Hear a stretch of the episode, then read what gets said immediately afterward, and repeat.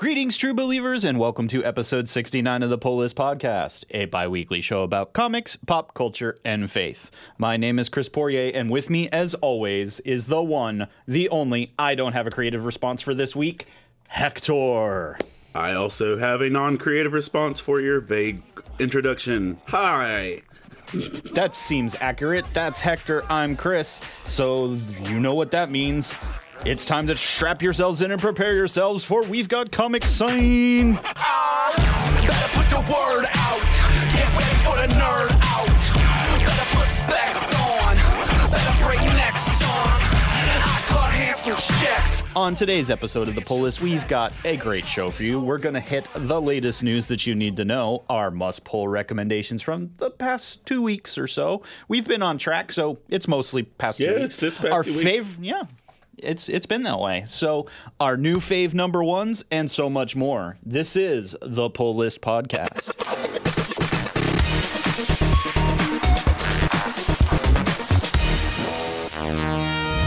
Stepping into the high-tech, high-powered newsroom, we've got lots of stuff or things that might be at least talkable beyond poking fun at DC and Marvel's summer events, which I still don't want to talk about. But we are going to talk about DC, and I think we mentioned it's got to be 3-4 episodes ago now. Like, there was the sprinklings of something was happening on the back of Warner Brothers lot, and it wasn't the Animaniacs. I was about to say, it was the Warner Brothers. And Sister Dot. So I would actually trust Dot over most Warner Brothers leadership. So let's talk about that. So Warner Brothers has been acquired, sold, etc. so many times. You know, AT&T was in the mix. Warner Brothers got in the mix. DC got procured. They shook up the snow globe and threw it at the wall, fired people, moved people around, said digital really loud. Everybody kind of nodded and went back to what they were doing. Let me just say this one thing, and I know it's jumping the gun to one of the pulls, but to say this, the fact that I bet you it's the same thing. Flashpoint Beyond opens to a chalkboard with Batman standing in front of it, where it says 5G averted, and I'm like, right, and it's crossed out. And it's crossed out. Yeah. I'm like, you douchewaffles. Like, yeah, let's lean into that reality and just be like, we're acknowledging that this is a thing. So 5G is now actually continuity in the fact that it didn't happen. But that's also very negative and ugly towards, you know, Didio on a public I agree. Way. And I was like, that's disrespectful. Yeah. It's okay, Dan. We still love you. Absolutely. So anyway... Yeah, there's a lot to this, is the short version, I suppose, of the conversation. But anyway, so the latest with Discovery now being technically the top parent. I'm losing track, but that's what I think is happening here. Yes. So yes, the people that bring you Discovery Channel and endless specials on the Second World War and aliens are the controlling interest. And they're like, cool, we are shaking the snow globe. And... everybody and their cousin freaked out. Like, at time of recording, this happened within 24 hours. So everybody's still kind of doing their hot take. But they released kind of their bigger plans for the world of WB, what HBO Max is doing, and DC. And a lot of people noticed that the one thing they didn't talk about, like, at all, was the publishing division at DC, which had a bunch of comic book creators going... we still work here. But that said, a lot of them also are like, we think stuff's coming. The answers, or at least input on what's going on, is coming, or we hope it's coming, because the rest of the conversation was a continuation of, well, we've got really cool IP, and this is the one thing that did get said out loud during this press conference, or at least press release, was that, you know what? We're going to not license our DC property anymore. We're going to bring it entirely back in-house and maintain it. What was being licensed, like the WB stuff? Well, that's what I was trying to figure out, honestly, but I'd have to dig deeper into looking at what was technically licensed outside of RIP proper and what wasn't, but it makes me wonder if maybe there was a lot of stuff that's on the drawing board that we don't know about that they're like, yeah, that's a bad idea. Because if you recall, DC and Marvel kind of in the middle of COVID were kind of like, well, how do we money make without print publishing? That there was a second that both companies very seriously looked at the, we are literally throwing money at a printing press and we're not sure it's working. And some of the solutions was to license off the print side of the business to either an IDW or a Dark Horse or a Titan type company that, you know, lives in licensing. And Marvel tested those waters with a lot of the young adult and children's books that were coming out from IDW for a while. And that stopped recently. That kind of just stopped and everyone went, wait, what happened? So it could be stuff involved in that. But basically, from what we've seen and what I've seen a few folks talk about is we don't know what's going to happen at the publishing division. We still don't technically know what's going to happen. But there does seem to be a doubling down on, well, the HBO Max thing is working really well for us. That Peacemaker is really, really great. And like literally the executives at Discovery are saying this. They're like, you need to do more of that. And they also said, hey, last time I checked, DC's empire is built on Superman, right? So give us more Superman. And I found myself saying, huh, that's either out of context brilliant or quite possibly one of the more ignorant things I've heard an executive taking on DC's platform, because those of us out here in comic book world know we've tried to reinvent, reslate, retell Superman a lot in the last decade. And it's gone, eh. And I don't know if that's just every time we've tried, we've just not gotten the stories that have stuck, and that's really a creative and editorial oops, or if just America's kind of overhearing that story. Well, America, I mean, the fact that I think the response to changing Superman's motto shows that America is not unified by the concept of Superman the way they once were. Right. Yeah. That's probably fair. And what's strange is where Batman succeeded at creating kind of an extended universe. You know, we got the Bat family. Even on other sides of DC, we got the Shazamly. That when Superman kind of started doing that, there were a couple things that went really well. Like Super Sons went pretty well, as far as I'm concerned. Batman. I enjoyed that book. Yeah, I know, but it Super was Sons went well because of Damien. Well, that's unfortunate. Yeah, maybe my brain did just file that way. It's like, hey, but there's a okay. You're not wrong. Jonathan was a generic super symbol wearing anybody that could have been anybody. You can replace Connor with any other superhero's kid, as long as he, all right, as long as he's a submissive to Damien. That's it. Yep. Yep. See, we're gonna get added at for that, and you're not on the platform that I'm gonna get added at for that. That's not fair. So yes, you can file all your complaints with my opinions with Chris on Discord, and I will hear them via Chris. And it'll be great.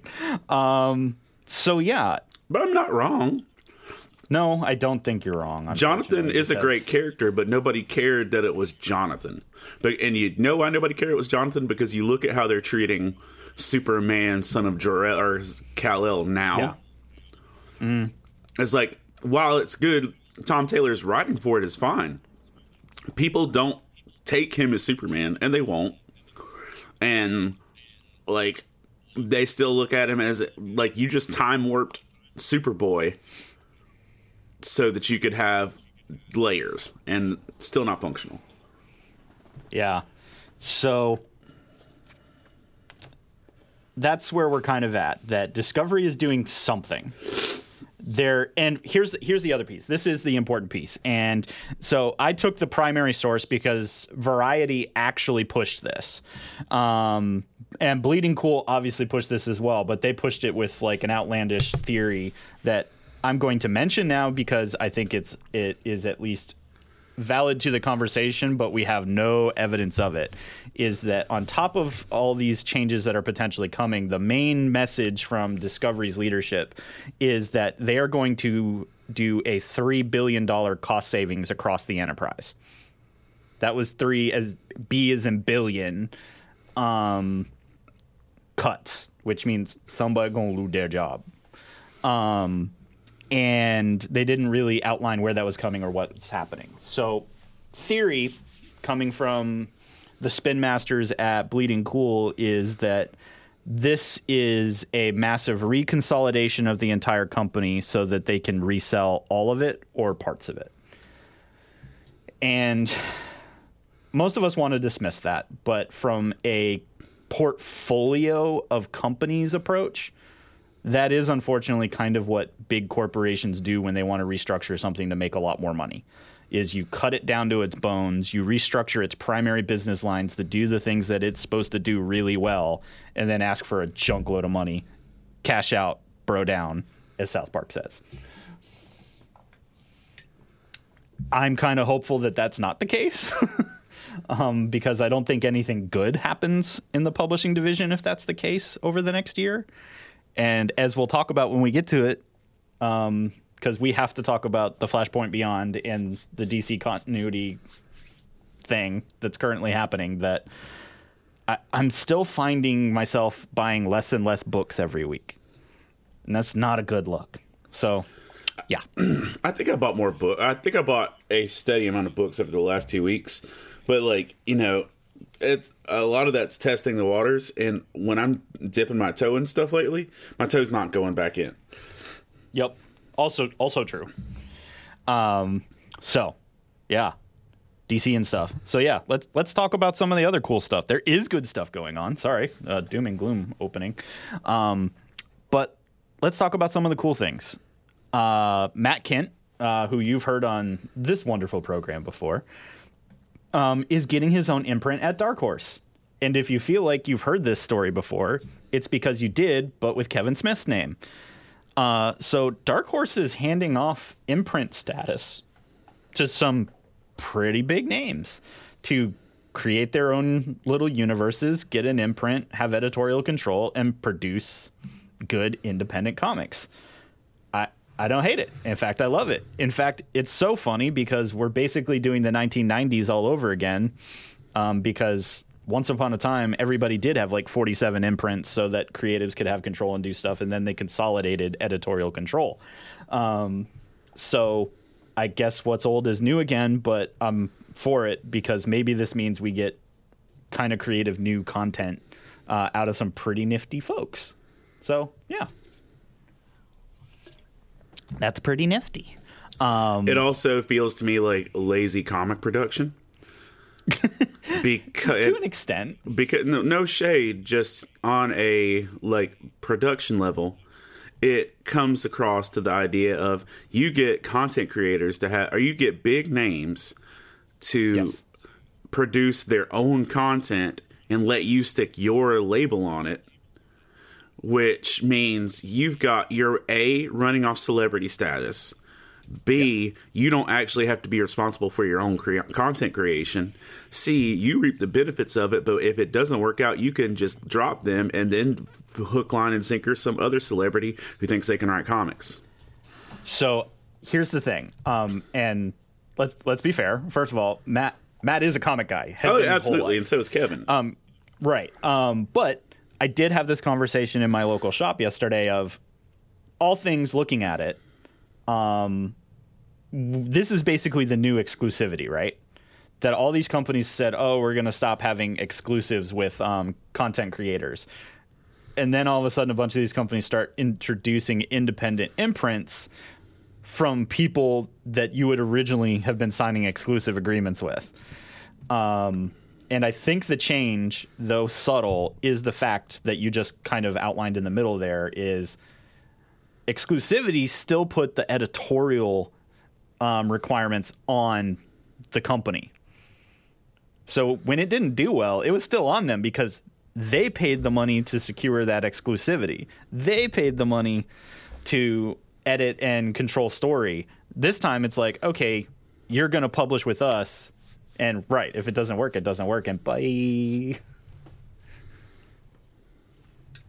So, interesting.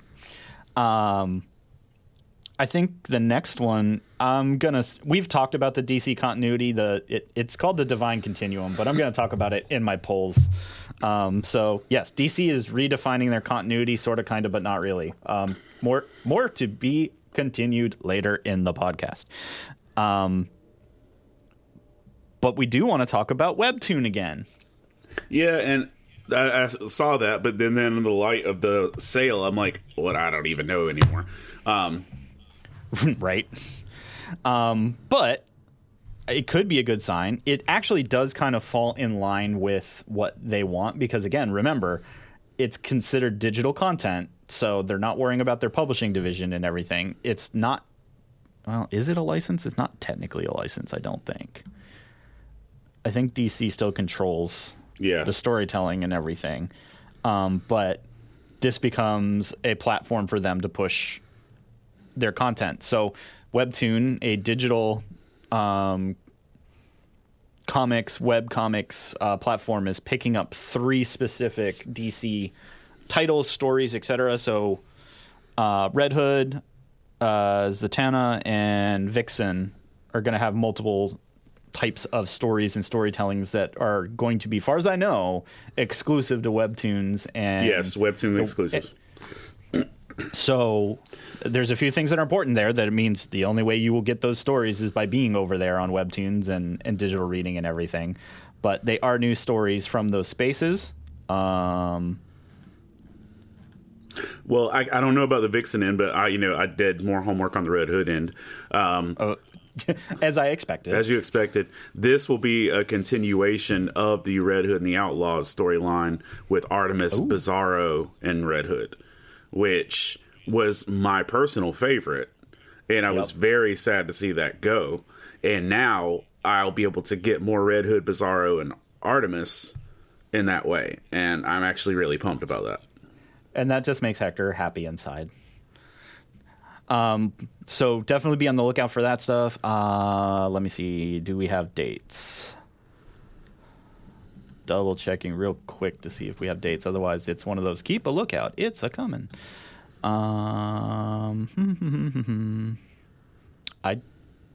It looks like May. So summer, May, June, July-ish for most of those books to hit, or digital content to hit. And finally, we want to give you an update on the DC Round Robin tournament. So turning over to our sports desk, I guess. No? Yeah. It's like today on the court. Okay. For the record, bro, I don't know. This is the podcast that you want to trust that people are sportsy enough to know what a round robin is, because they probably know more of the comics end than that. Right. So it's Damien and Dick Grayson fighting for supremacy. No, it's not. Round Robin is me in a Tim Drake costume. Womp womp. It's good though. I'm like Ned Spider-Man. It's okay. He's right. Got jokes. It's good. Okay. Well, I feel like most people at least know what the NCAA March Madness, everybody fills out a bracket type thing, right? So that's what's happened. There's a bracketing working from the original. It's 12? No. 1, 2, 3, 4, 5, 6, 7, 8, 16. Of the kind of pitches of random DC continuity stories and everything. And there was all kinds of crazy stuff on the list, but we are now down to Constantine and the Demon, Vacation from Hell, Suicide Squad Dark, Superboy, The Man of Tomorrow, and Green Lantern, The Light at the End of Forever. Is it literally called The Light at the End of Forever? Yep. Oh, that sounds more interesting than I thought it would. Well, there were a couple other Green Lanterns earlier in the contest, but that's the one that has found itself forward. So we'll keep an eye on it and let you know if anything changes, updates. We should be seeing soon what DC actually is going to give us, and that's going to be great. It's going to be good times. So that is what you need to know, and that's a lot because industry stuffs. But that's our bi-weekly look at the industry and delivering you some of the inside knowledge. As always, you can join in on that conversation with Hector and I and all of your other nerdy friends over on the Love Thy Nerd Discord, not Hector, and Facebook, lots of Hector. And you can begin your geeky adventure with us. Tell us what you liked, what you hated, or possibly what we even missed. And this week we probably missed stuff because the DC shakeup is kind of there's a lot there, right? There's a lot of depression there because it's like, can we at least have like 2 months of DC not sucking before, you know, the world gets upended? I'm like, Batman's still technically in theaters and doing well, and y'all can't even let it hit HBO Max before you go pooping in our cornflakes. Please and thank you. Stop. Please stop. The rest of us would like to catch up. And honestly, I think deep down there's a bunch of creators that are like, I'm also tired of like the entire fan base being like, what's happening? And us being like, oh, stuff. So, yeah. You are listening to the Pull List Podcast.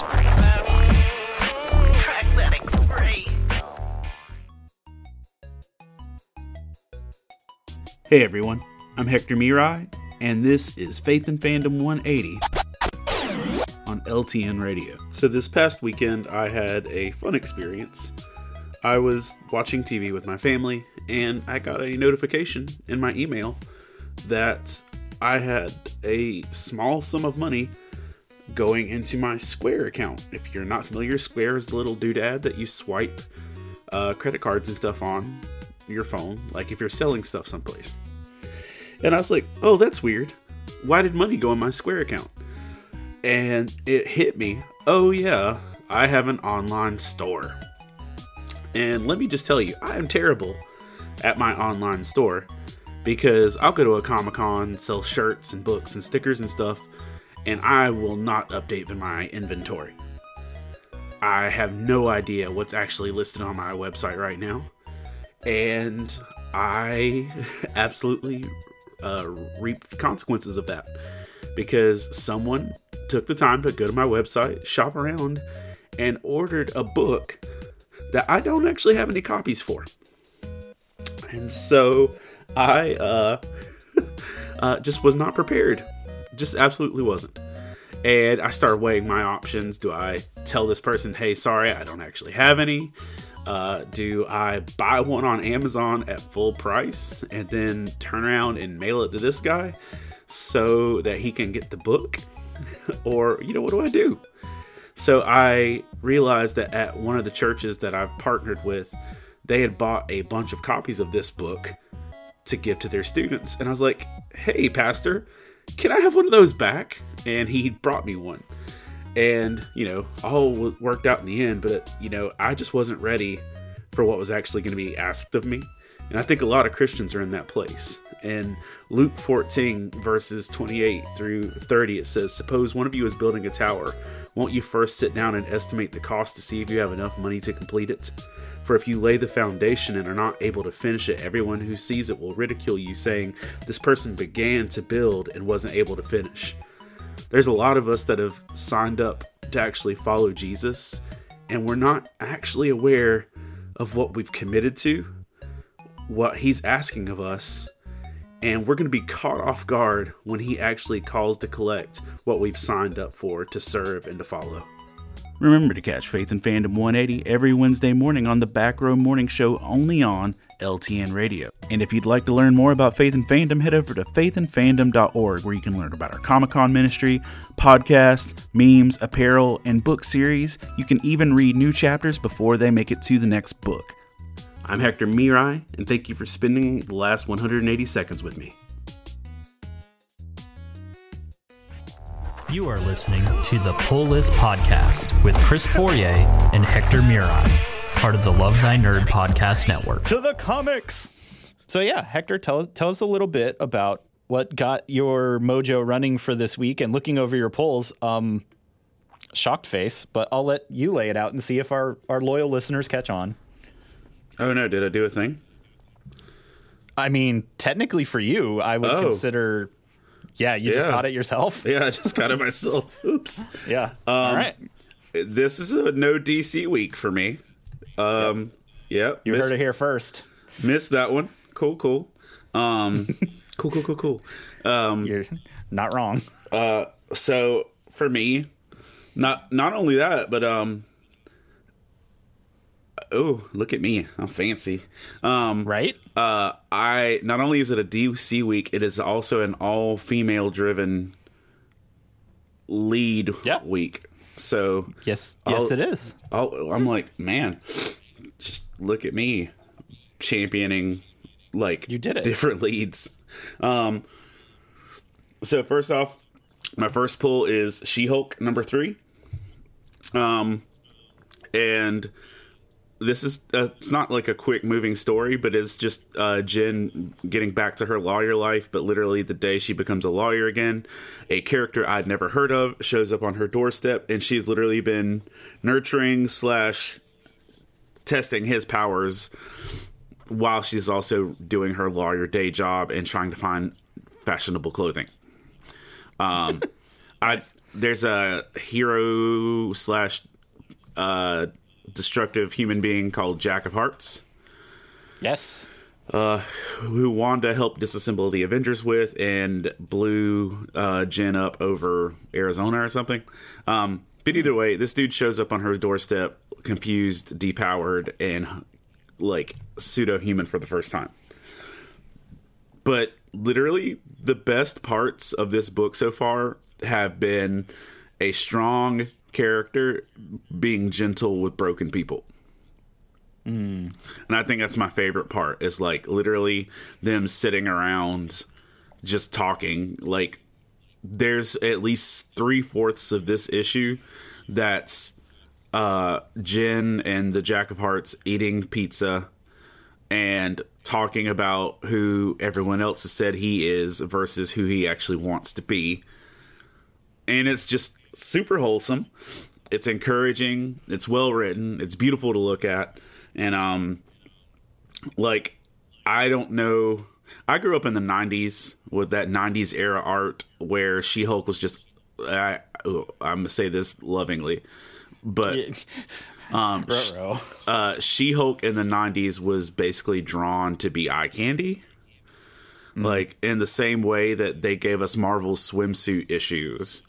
And like that kind of weird stuff, because like I think my first cognizant memory of She-Hulk was a Marvel swimsuit issue thing, like a trading card. Because why are you going to package scantily clad superheroes in card format to 12-year-olds? I digress. But like this is just at her actually having a life and a direction and showing compassion. I really enjoyed what they're doing with it. And it makes me really hopeful for what's going to happen when Homegirl from Orphan Black dons this role on the screen. So yeah, I'm looking forward to that. But She-Hulk has been a delight every step of the way. And yeah, I will keep reading this officially. Surprisingly to me, Elektra number 100 was really good. Did you pick that up? I did. Didn't like it? I was like, I don't hate this. I liked elements of it. I almost put it on my list because I was like, it was right up against some of the other stuff on my list for the week. Because yeah, there was a lot going on. And I think anytime that she is mirrored against with Typhoid Mary, interesting discussions come out of that, and this book did do that. Yeah, and that's one of the things I liked. The thing that like sold me, I was like, okay, this is going in my pulls, was the dance thing. There's a subtext overlay narrative discussing an intimate dance where you see Matt and Elektra put on suits and dresses, but then like basically have a rooftop battle over some very intimate dialogue or intimate like narration. And it was just a beautiful piece of art. Like, there's somebody that has been waiting years to put that one little sliver of a story on paper, because that was a passion project, is what it felt like to me. And then, but so you've got a Typhoid Mary story, you've got this intimate dance thing, and then you've got a couple cute little cartoon, like comic strip ish ones in the back. Right. To me, some of the Typhoid Mary stuff was dope. It's confusing in the light of everything else right now. Yep. Because it does not fit 100. It touches on canon things, but not touches on canon things. And it's just kind of a toss up there. But it is good. I walked away saying, okay, this does, out of all the Elektra centered things I've purchased over the last year, this does still feel one of the most organic pieces. And I think the other piece of it for me, kind of in the context, was a lot of like milestone issues that end up being anthology-ish, or, you know, pulled out of the main, out of the line to tell kind of a different story, or it becomes almost like an annual, that a lot of them for me just have fallen flat. But this one, because they actually told a longer story and then, like you said, had like the smaller hits towards the end, I was like, oh, you didn't mess this up. And I think that's why it didn't make it to mine, was I wanted to acknowledge that something like this hit for me, but that it was more so the, you could have done much poorer and you didn't. So congrats on being kind of good. Well, for me, if the book would have just been the dance thing, it would have made my list anyway. Yeah. So everything else was just like, you're also here with the Eric Klaus looking Daredevil story, or the Elektra story. Right. That right. And that was the other thing that stood out to me. I was like, I kind of dig this, but yep. So moving on with that. Oh, look, more Marvel and more Daredevil. Devil's Reign #6. Did you make it here? No, but I know what happens. So okay. I say this with all the love in my early morning heart. I think I put this on my pull list because I was glad it was over. I think that was... You literally picked it up and said, I'm seeing this one through. I did. I picked it up, so I'm seeing this one through. And my biggest thing is I don't like predictability. And, like, a lot of this storyline felt, like, very derivative, very predictable, and very much beating some old drums that just honestly didn't need to be beat. And... but you do end up with, yet again, another Typhoid Mary and Elektra battle. Of course. Where they're, you know, doing their shindig. You end up with Kilgrave's kids versus Kilgrave. And you end up with Luke Cage being the sound voice of reason. Mm-hmm. And you end up with a Matt Murdock versus Kingpin fight where everybody has to convince Matt not to kill Kingpin, because apparently Matt is still super upset about his fictional brother being murdered that most of the world doesn't know exists. And that literally spent a majority of his existence in this arc being the bane of Matt's existence. Yeah. Dang it, Mike. But so... just to let you know where this... So, and one of the fun things was, I will say this, they Rickroll you on what's happening, because the whole world has just watched Wilson Fisk do some dirt. And some very powerful people that make Kingpin. I did enjoy the Stromlin thing through Zdarsky's arc. There's some people that make Wilson Fisk look weak in terms of power, and he hates it. Yep. Yeah, that's usually not a good move on the Kingpin. And so after that one bathroom scene, good grief. Well, but yeah. So after all is said and done, and the world has seen him be a douche waffle. Wilson Fisk's unpublicly acknowledged son teams up with the Stromlins to get Wilson Fisk's dirt cleaned, but then also they drop the one thing that's worse than Mayor Fisk, President Fisk. Oh no. And they literally hold up a poster of Wilson Fisk as president and say, "This is where we're going next." No. And I had President Luthor vibes down my bones. I'm like, please, God, no. I don't want this. I might be out. And, like, I had an internal monologue of, like, all these things. But they're saying, we'll make you president, but you have to bend the knee. And so then literally Kingpin's like, all right, F it. And then just kills them. Oh. All right. He's like, he said, my son is watching and he needs to know that a Fisk bows to no one. And so he like, just, I don't know if he murders both Stromlins, but he murders a Stromlin.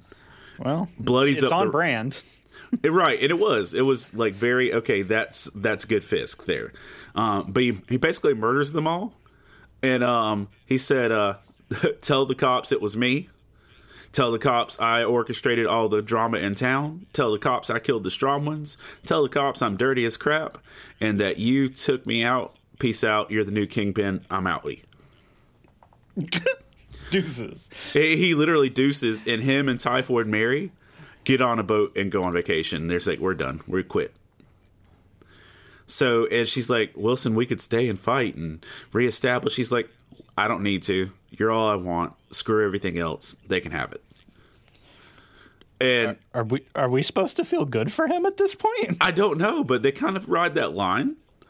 But they literally like, you know, have Wilson Fisk murder his enemies, publicly fail as a supervillain, hand his son the keys to the kingdom, and then ride off with his they basically did The Office season 7 and they Michael and Hollied Kingpin and Typhoid Mary, and now what we're left with in Hell's Kitchen is the, you know, Michael D'Angelo leadership of Hell's Kitchen. Okay. But yeah, and so not only that, the world publicly knows that Matt Murdock is dead, but it's not Matt Murdock. So Matt Murdock is no longer exists in the public eye.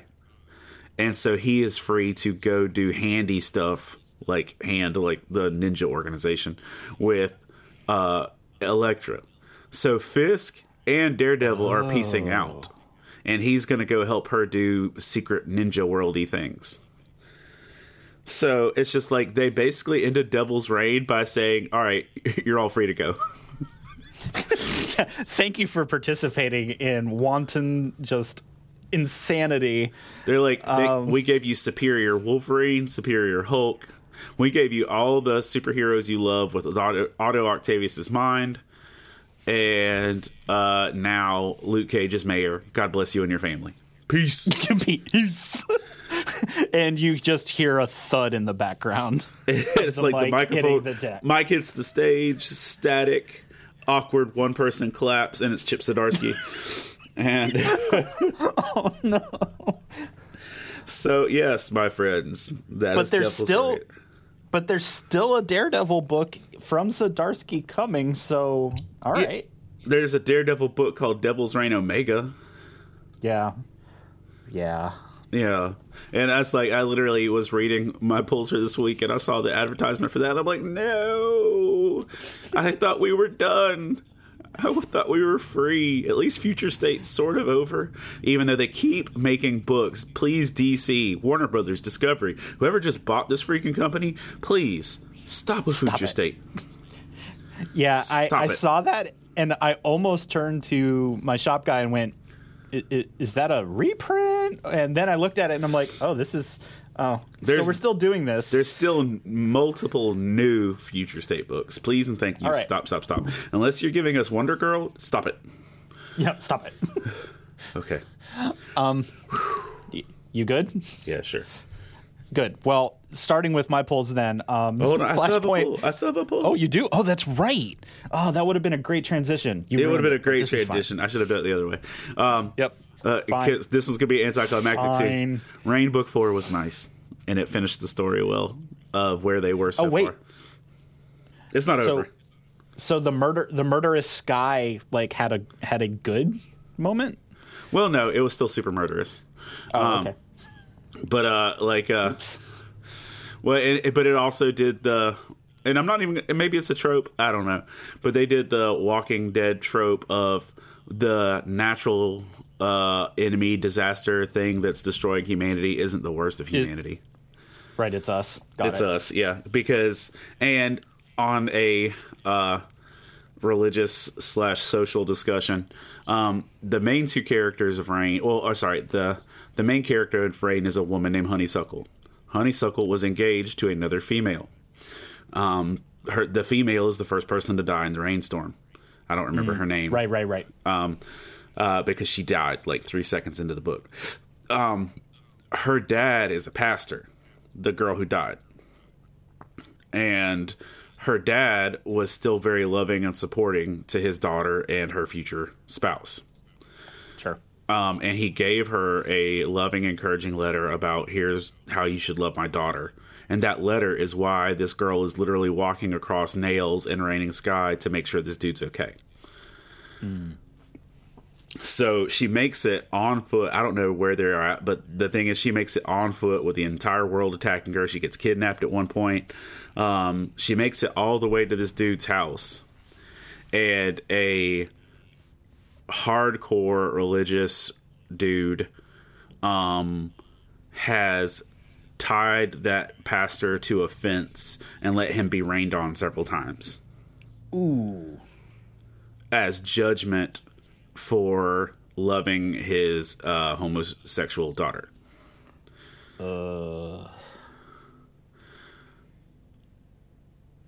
And then that follows through with the story of how she responds to that and all the things. They wrap up book 4 well enough that book 4 literally could have been the end to the series and it would have been applause worthy. Apparently there's a 5th issue. I don't know where it goes from here, honestly. But it had good... Yeah. Wow. So, less great transition, but the ball's in your court, Chris. Yeah, that's fair, but it's one of those that Rain is now one of those things I have to pick up and trade because... A, I hate missing the beginning and then trying to catch up, and sometimes you can't because... Books like image books tend to disappear from comic book shelves and all that good stuff. So it's something I'm interested in. So, so as I transition to yell at DC / applaud them, that's a transition. Anyway, wow. DC, Flashpoint Beyond #0. So clearly this month is put the word beyond in the middle of a DC comic book month. But I want to talk about Flashpoint Beyond because we are revisiting the continuity issues that are within the DC comic book universe, but it also is finally, because we have to back up slightly. Doomsday Clock was supposed to be like this major thing that occurred, and the needle moved during Doomsday Clock as this, post-Watchmen. It was a rebirth story of how all these universes somehow touch. It technically connected the Watchmen universe to the writ large universe, which means that Alan Moore is shaking his fist in the middle of a forest somewhere in Great Britain. No, Alan Moore is doing a BBC masterclass on how to tell stories. That's what Alan Moore is doing. Yes, but he's still shaking his fist at every time DC tries to do things to his beloved Watchmen. But yes, he is doing a masterclass, and that's equally entertaining to me because the dude is wild. But here we are. So it also ties back to the original Flashpoint. And let's just say the point to all of this is it's all Barry Allen's fault. End of story. Let's go home. Right? I covered it. We're good. Yeah. Yeah, basically. So DC is continuing to tell the story of what's actually, quote unquote, going on. So it's the self-explaining navel-gazing of what is actually DC continuity, what is not DC continuity. And Shark jumped. Let's do this. We have the back and forth of the original Flashpoint of Thomas Wayne, of Bruce's father, in the alternate universe doing some investigative stuff that is more aware of the changes in the writ large universe, and that his son, who is Batman in the other world. Look, this is going to be confusing, so just YouTube this stuff later, okay? And is re-putting on the cowl in the Flashpoint universe to, you know, detective some stuffs with his gun, because that's how he rolls in Flashpoint universe. But then on the other side of the universe, we see Bruce with the mime and the marionette from Doomsday Clock, and they're working towards some stuffs. But end of the day, here's the thing. We get Batman's chalkboard of infinite realities or crises, or insert terminology here. It literally looks like a scene straight out of 52, by the way. Right? And on one version of this chalkboard, we see 5G with a thing crossed through it. So, like, DC hardcore leaning into this. We have averted the 5G timeline. But at what end, guys? At what end? And so, for those of you that don't know, that was what was supposed to come after Rebirth, and unofficially / quasi-officially is why Dan Didio lost his job, supposedly.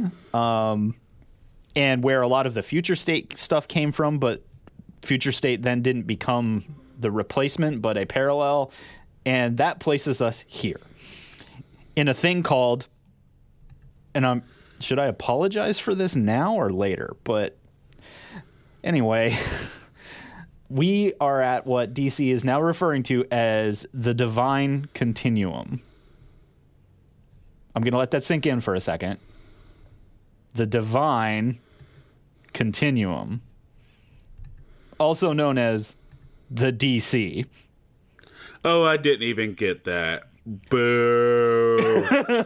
Boo. Boo with me. Boo. Bro. Congratulations to the 5 people that got the Rent reference, but yes. Right. Oh, no, guys. Oh, no. So under the divine section, we see what is supposedly what most of us have come to accept as continuity. The metaverse, the multiverse, the dark metal stuff, all of that falls under that. And then there's kind of some future state-y / other stuff that falls under the continuum. It's not explained. It's literally a chalkboard, and it's the rest of us nerds out here kind of trying to read between the lines until they literally poke us in the chest and tell us. But what it mostly feels like is what they've already said, but now they're kind of doubling down on, which is everything falls in a continuum somewhere. Some of those things are the continuity that Legacy is used to. Some of those are just cool stories told with these pieces of information and characters that we know and love, but are literally just their instances in isolation. So, you know, looking at that list, like the Murphyverse technically falls on the continuum side versus continuity. Some of the future state stuff falls in there. Things that have been in Black Label that are one-offs kind of fall over there. So cool stories, but technically don't impact continuity. I don't know.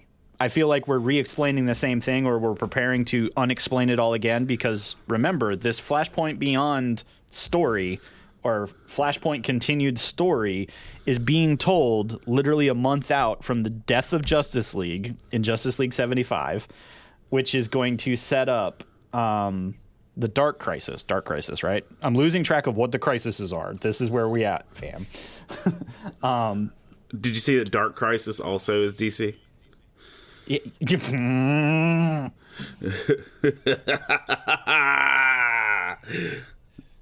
Mine is an evil laugh. I quit. So look, there's a lot going on in DC continuity, and yes, it's confusing. Let me just say one thing. I do think that the most interesting thing about Flashpoint Beyond Zero is that you have a character that is fully aware that his timeline just changed back. Right. Yeah, no, and that's why it's on my list is, look, there are downsides to this, but there's also a lot going on here that, okay, I want to see it play out. But ultimately, it's Barry's fault, and Thomas Wayne clearly has a feeling about that, and stuff happens. You should pick it up just to see what Thomas does, because that happened. Martha. Yeah. Well, there's also we also get the reminder that that Bruce's mommy in Thomas Wayne continuity is the Joker, and you're welcome. And woo. Yeah, family reunions on the other side are kind of oops. So yeah, Flashpoint Beyond Zero. The rest of my polls are slightly happier by comparison, sort of. Yeah. Yeah. But also not. So Seven Secrets, number 16. Yep, Seven Secrets is still great, still pretty, still crazy. Like I said last time, we're starting to learn that a lot of the secrets aren't necessarily random things in these briefcases that people have carried around, but actual angels and or demons, or really we don't know what the good version is, but we know that one of the things turned into a demon, so congrats. And that our main protagonist was one of the secrets as well. But we find out that he isn't really at his mature secret power, I guess is a way to say it. And, well, he has a really bad day at the end of issue 16. Apparently, yep, no, at least two of my things end with significant characters having a bad day at the end. So Seven Secrets is careening towards what feels like a conclusion. So if you've been along the ride for this long, you should keep reading.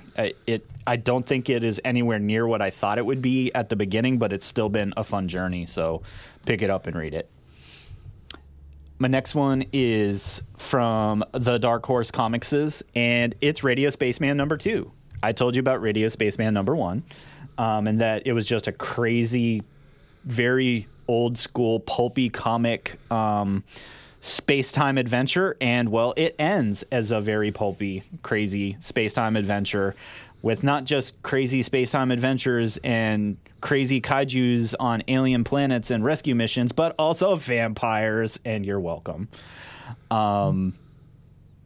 Yeah, if any of those words sound interesting, then this is your jam. If any of those words are highly confusing and don't belong in the same sentence, this is not your jam.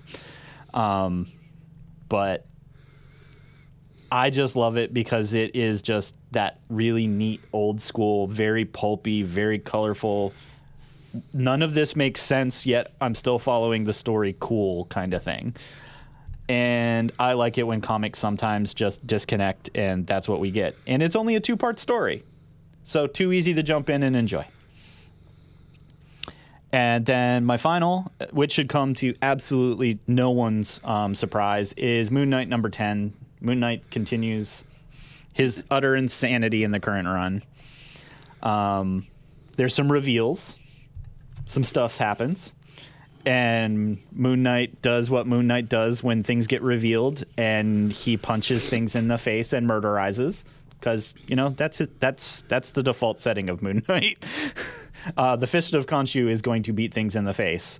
So, you know, Batman beats things in the face for DC. Moon Knight is the, hey, do you need that thing puncherized? Because I am here and I got you, fam. But Moon Knight 10 also is kind of a culmination of a lot of what felt like random character visitations are back. And he has resolved kind of what I feel is kind of the true resolution of the first arc of this particular version of Moon Knight and the Midnight Mission and being the Fist of Khonshu. So it's, you know, if you're watching the show, the current run is going to be confusing as all get out. If you're watching the show, you need to pick up the Lemire run and you will feel much more at home with what's going on. Well, see, that's useful information for the people. Oh, I feel so that if I had not said that before, that yes, if you're watching the Moon, said that. The Moon Knights, it is definitely there's a lot of throwbacks to a lot of things like Marvel does, but the main-ish story really is a good chunk of Lemire's run, which made me happy inside because like everything down to the Mr. Knight suit and lots of stuff and the back and forth there, yeah. And everyone that really, really, really thought that he was fighting Werewolf from Werewolf by Night, and then he literally says, no, that's a jackal. Yeah, that's important. Because the jackals and Amet and everything is pretty much kind of the core of the Lemire run. And so, yeah, there's your freebie. Because knowledge is power. The more you know, that kind of stuff. You are listening to the Pull List Podcast.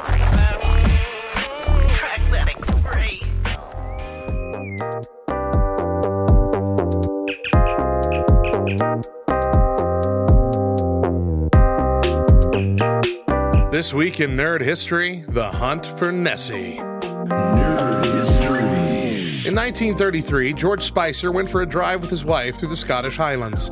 The couple saw a large, unfamiliar creature pass in front of their car and disappear into nearby Loch Ness. They later described the creature as having a huge body with no limbs and a long neck. A few weeks later, a motorcyclist made similar claims, describing a prehistoric marine creature with four large fins and a long neck. These reported sightings sparked excitement among the general public and drew many more visitors to the lake, hoping to catch a sight of what would soon be dubbed the Loch Ness Monster. But was it real? In November of that year, the first piece of photographic evidence emerged, a blurry, streaked photo that kind of appeared to show the shape of a long-necked animal in the water. However, many people also said it looked more like a dog with a big stick in its mouth. However, a few months later, on April 21st, 1934, the Daily Mail published what is arguably the most famous picture of the monster, known as the surgeon's photograph. The photo was reportedly made by a doctor named Robert Kenneth Wilson. The photograph depicts the trademark long neck of Nessie emerging from rippling water. For decades, believers and critics debated the authenticity of this photograph with a myriad of theories about its subject. This photo and the tales behind it brought hundreds to Loch Ness that year, thousands more in the years to come. In fact, even to this day, Nessie fans come in hopes to spot the elusive creature. Of course, there's a reason why no one has gotten another photo. Because even this one was suspect when you really saw the whole thing.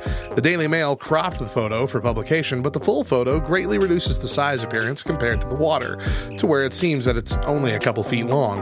In 1994, Christopher Sperling verified the photograph was a hoax by admitting his involvement in its production. Sperling was the stepson of Marmaduke Wetherill, a famed big game hunter who had been hired in 1933 by the Daily Mail to find the Loch Ness Monster. After getting caught in a hoax faking giant footprints, Wetherill, hoping to restore his credibility, enlisted Sperling's help to create a model of the monster's neck and place it on a toy submarine. Robert Kenneth Wilson was chosen to give the photograph to the media because of his trusted reputation as a doctor. Though the photo is not proof of a monster in Loch Ness, it does stand as an important part of photo history and serves as a reminder of photography's fickle relationship with the truth. I'm Radio Matt. See you next time for more Nerd History.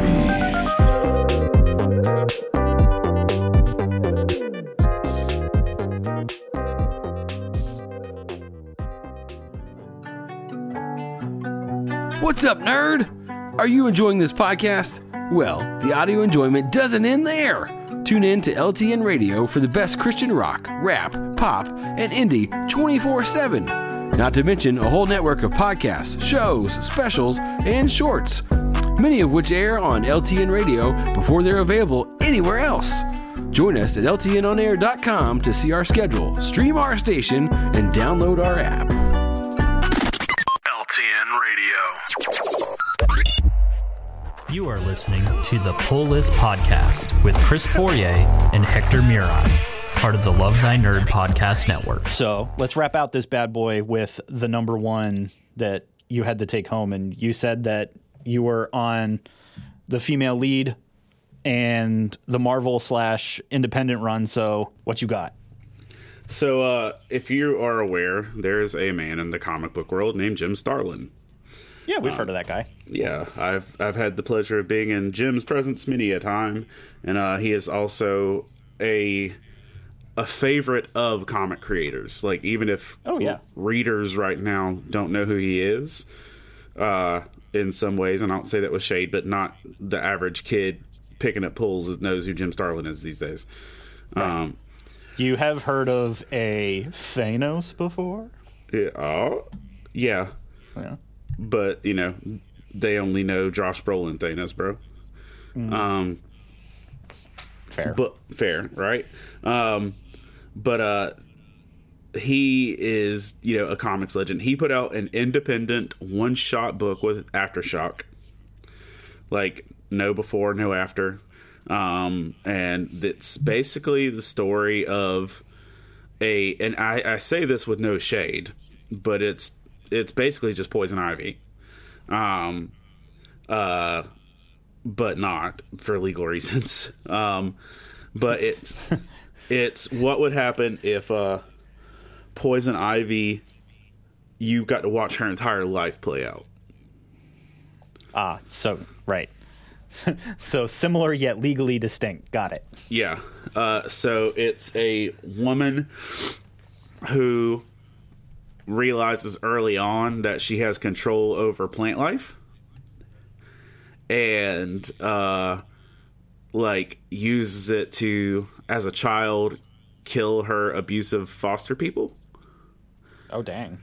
And then basically she goes on a serial killer romantic life story. Oh, by the way, it's called Midnight Rose. I didn't even say the title.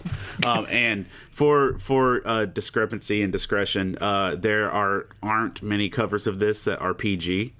They may not be R, but they are also not, you know, like, hey, I'm going to put a picture of this on my Instagram either.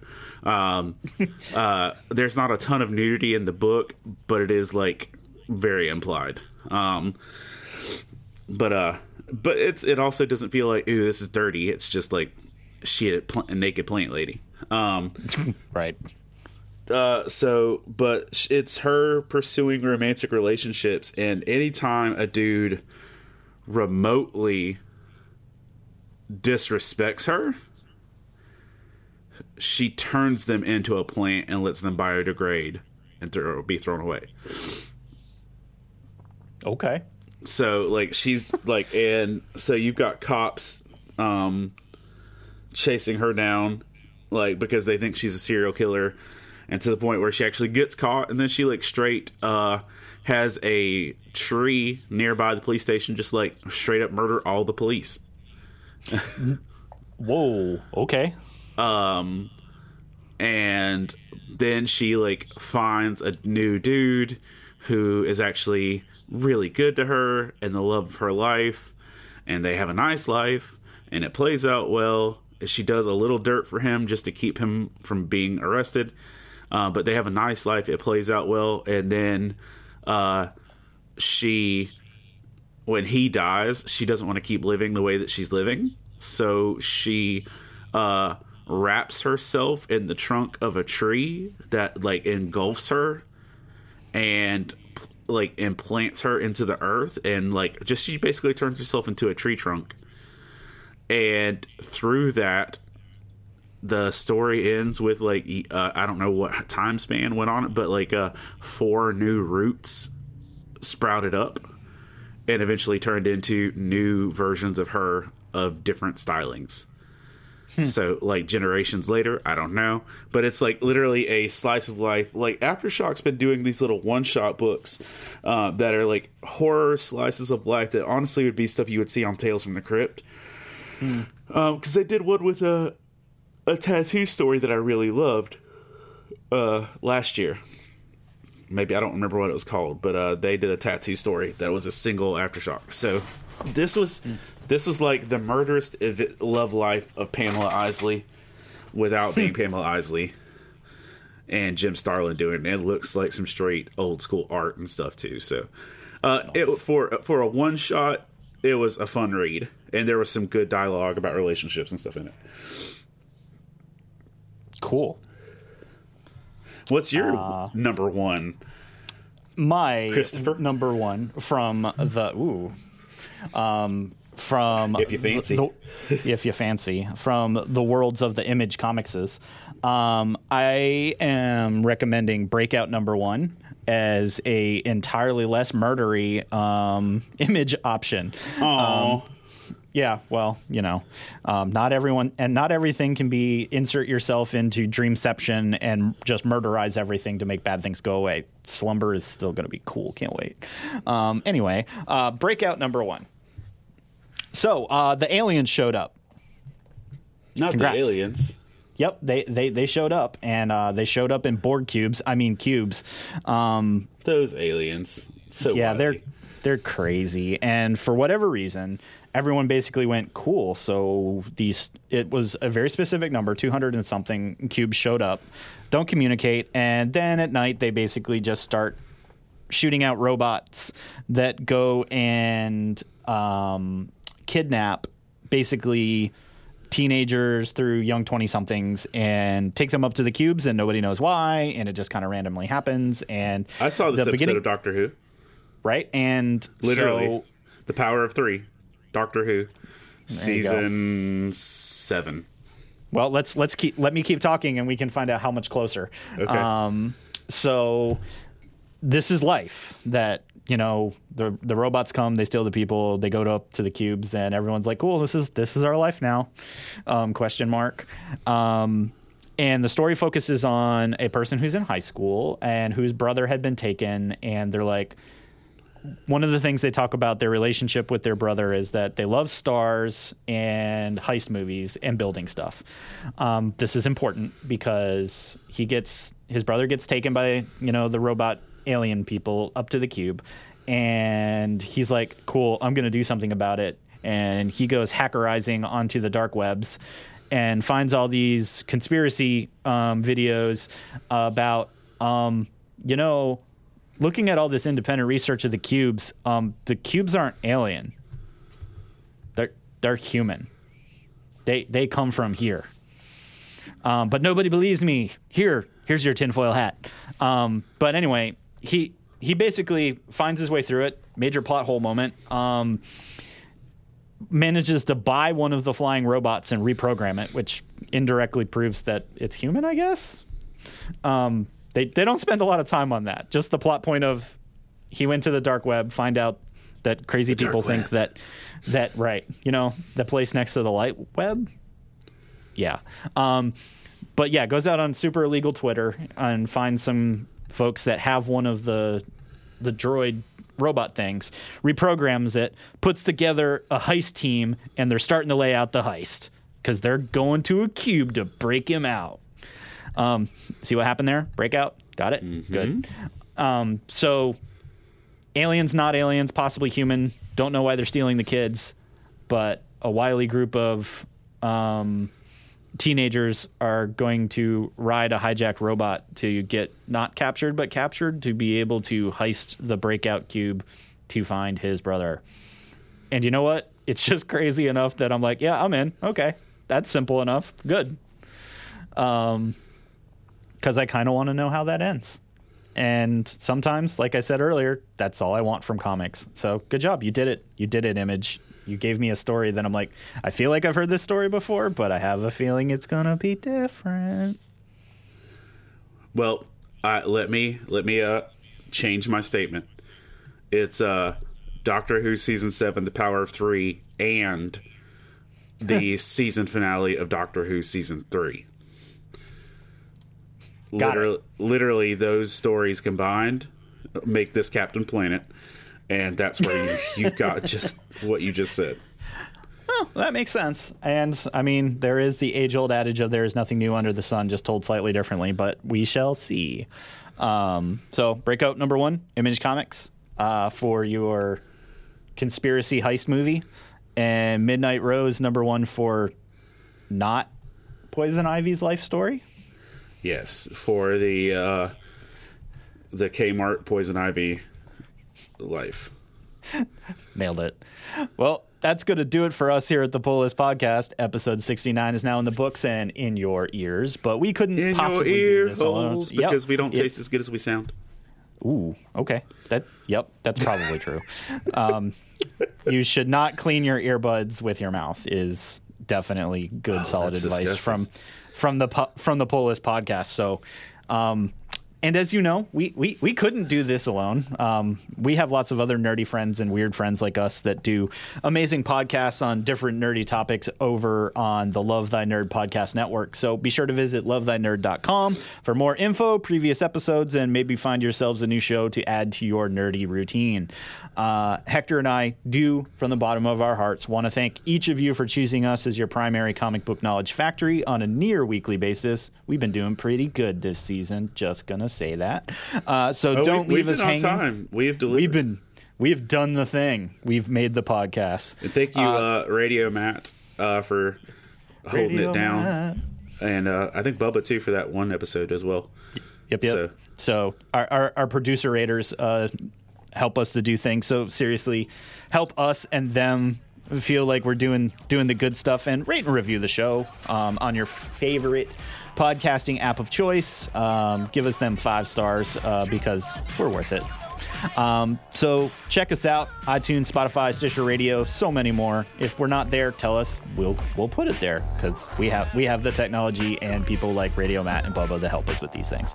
So thanks for listening, and remember, kids, read more comics.